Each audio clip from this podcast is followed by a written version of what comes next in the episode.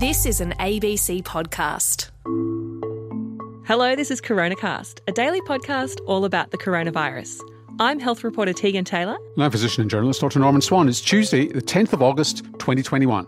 And Norman, in the last week or so, we've seen COVID cases popping up in school communities, and there's been a bit more of an understanding globally that kids can get the Delta strain of coronavirus. They can get pretty sick with it. They can pass it on. And we've got a few questions from our audience about how to factor kids into the COVID response, because at the moment, uh, the vaccination targets are based around people aged Uh, sixteen and up. And so Janelle's asking about, you know, what this means for her family. If she's vaccinated, her husband's vaccinated, but they have a baby, three months old, who's not going to be able to be vaccinated anytime in the near future. And Janelle's asking, what are the implications for families with young children if New South Wales comes out of lockdown on the back of a high vaccination rate? How do they protect their kid? Look, it's an excellent question. So it's likely that in the not too distant future, we'll be immunising down to twelve. So other kids in the house will be less likely to spread the virus to even younger children if you've got a family that's, say, under twelve, but you've got a twelve-year-old or above. And the fact that you've got a significant percentage of adults covered means there's less virus circulating. So that's that's the first thing. But it's true. There's thirty percent of the adult population are susceptible to uh, getting the infection and passing it on. The virus will find younger and younger groups because the virus is going to have to continue to survive. That's what it's programmed to do. It doesn't have a brain. And it will find any chink in the armour. And if the susceptible population is under twelve, that's what it will go for. Now, it doesn't mean to say that it will be a more serious disease than it is at the moment in that group of people. It will just find younger people to infect. Coming to your question, how do you protect children? There's something called cocooning, which is a bit controversial, but it's what you do with very young children, is that you make sure that anybody your child comes in contact with is vaccinated, if they can be. There is some evidence that in very young babies, say with whooping cough, that cocooning does help. It is controversial, I have to say, but that is one strategy. Another strategy is childcare centres need to be well ventilated and look at their ventilation. And now should be the time that they're looking at that. Open windows, circulating air, no stuffiness, getting somebody in to have, have a look at your airflow to make sure that if somebody does come in, then uh, infected or child comes in infected, there's a much lower chance of passing that on. We are going to have to test children probably, so that if you're in with other children, maybe rapid antigen testing on a daily or second daily basis, if you're going to childcare centres or you're on family daycare, and really being careful as a parent. And then we will be immunising, assuming the trials go well, we will be immunising down to the age of two at least, maybe even younger than that. And whether or not it it goes into the year one schedule of childhood immunisation, that's probably a fair bit down the track.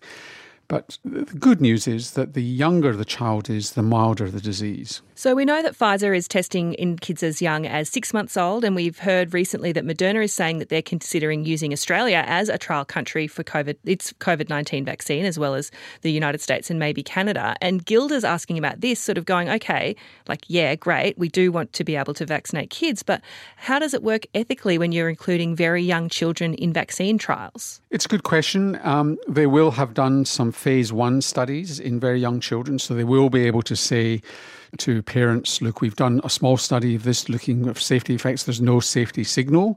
What we know is this, that they might get a sore arm and be a little bit sick, but that's what we know at the moment. One of the aspects of the trials that they're doing is what's the right dose for young children, because you don't give them the same dose of vaccine as older children or as adults. So it's a dose, these are dose-finding studies as well as effectiveness studies. And they'll give as much information as they can. And ethics committees will not allow this to happen unless the parent is fully informed about what they know. And they, they will have done preliminary studies of safety, but obviously the clinical trial is a much larger study. So there's an element of risk here for parents, but the risk will have been minimised by the manufacturer. And on the other podcast and radio show that Norman and I make, The Health Report, we actually looked at this a couple of weeks ago. Our uh, producer, Sarah Sedgi, did an, an investigation into where the different vaccines are up to in young kids. So you can listen back to that on your A B C Listen app if you like as well. Yep. So locally, Norman, it's a bit of a mixed bag in terms of how different parts of Australia are dealing with COVID outbreaks at the moment. So good news in Queensland. South Southeast Queensland's come out of lockdown. They have had some extra cases, but they are on, they're in quarantine, which is where you want it. Cairns has gone into lockdown the other day, or went into lockdown the other day on the basis of one case, but that was somebody who was circulating in the community. They seem to have got the link there. And also regional areas are at risk of COVID, and they're a bit untested with COVID spread. So not just COVID spread, but also COVID tracing and testing. So I think that you're just going to have to be a little bit careful in regional areas in Australia. What about in regional New South Wales? Because there's been some parts of regional New South Wales like Newcastle and up in Byron Bay that have potentially exposure sites. And Tamworth. So Tamworth's going into lockdown for a few days because somebody travelling from Newcastle who didn't know she was positive but turned out to be positive, then went back. So a lot of exposure sites in Tamworth, and that's a worry too. It just shows you how easily this can happen if people um, travel a lot when we're supposed to be being careful.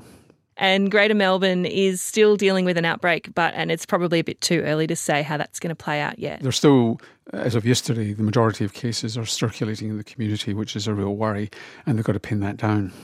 And so some more questions, Norman, about vaccines. Uh, these ones t- mostly talking about adults.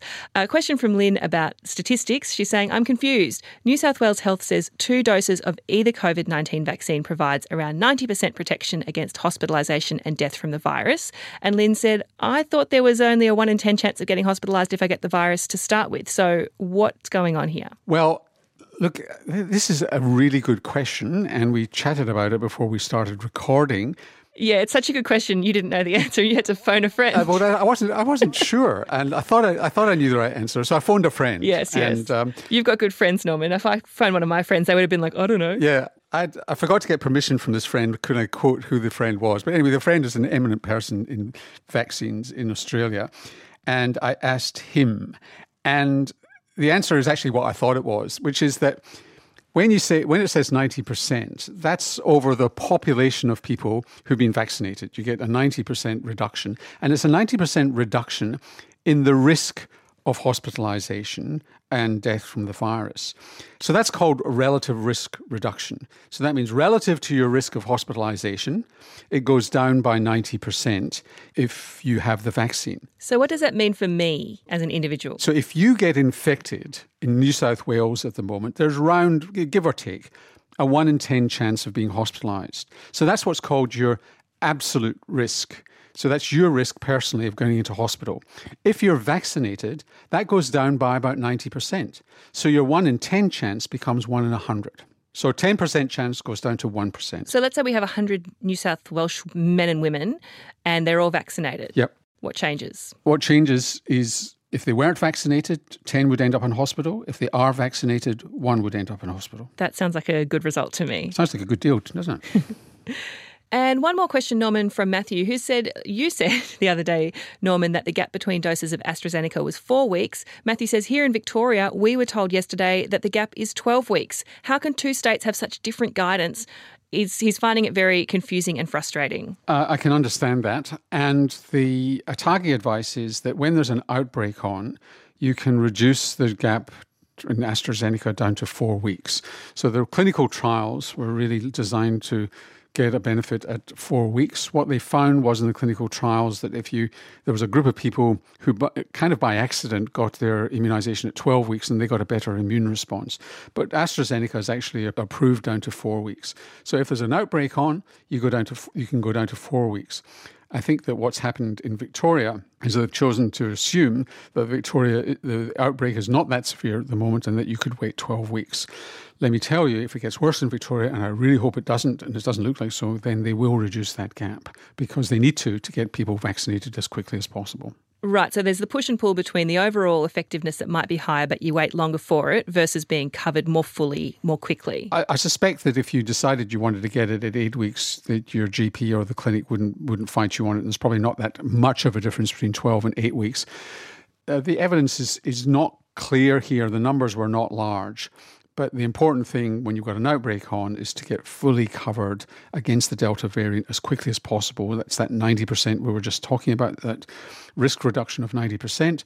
And you get that at four weeks. Well, that's all we've got time for on today's Coronacast. But of course, we'll be back tomorrow. Send your questions and comments to a b c dot net dot a u slash Coronacast. And we will see you tomorrow. See you then.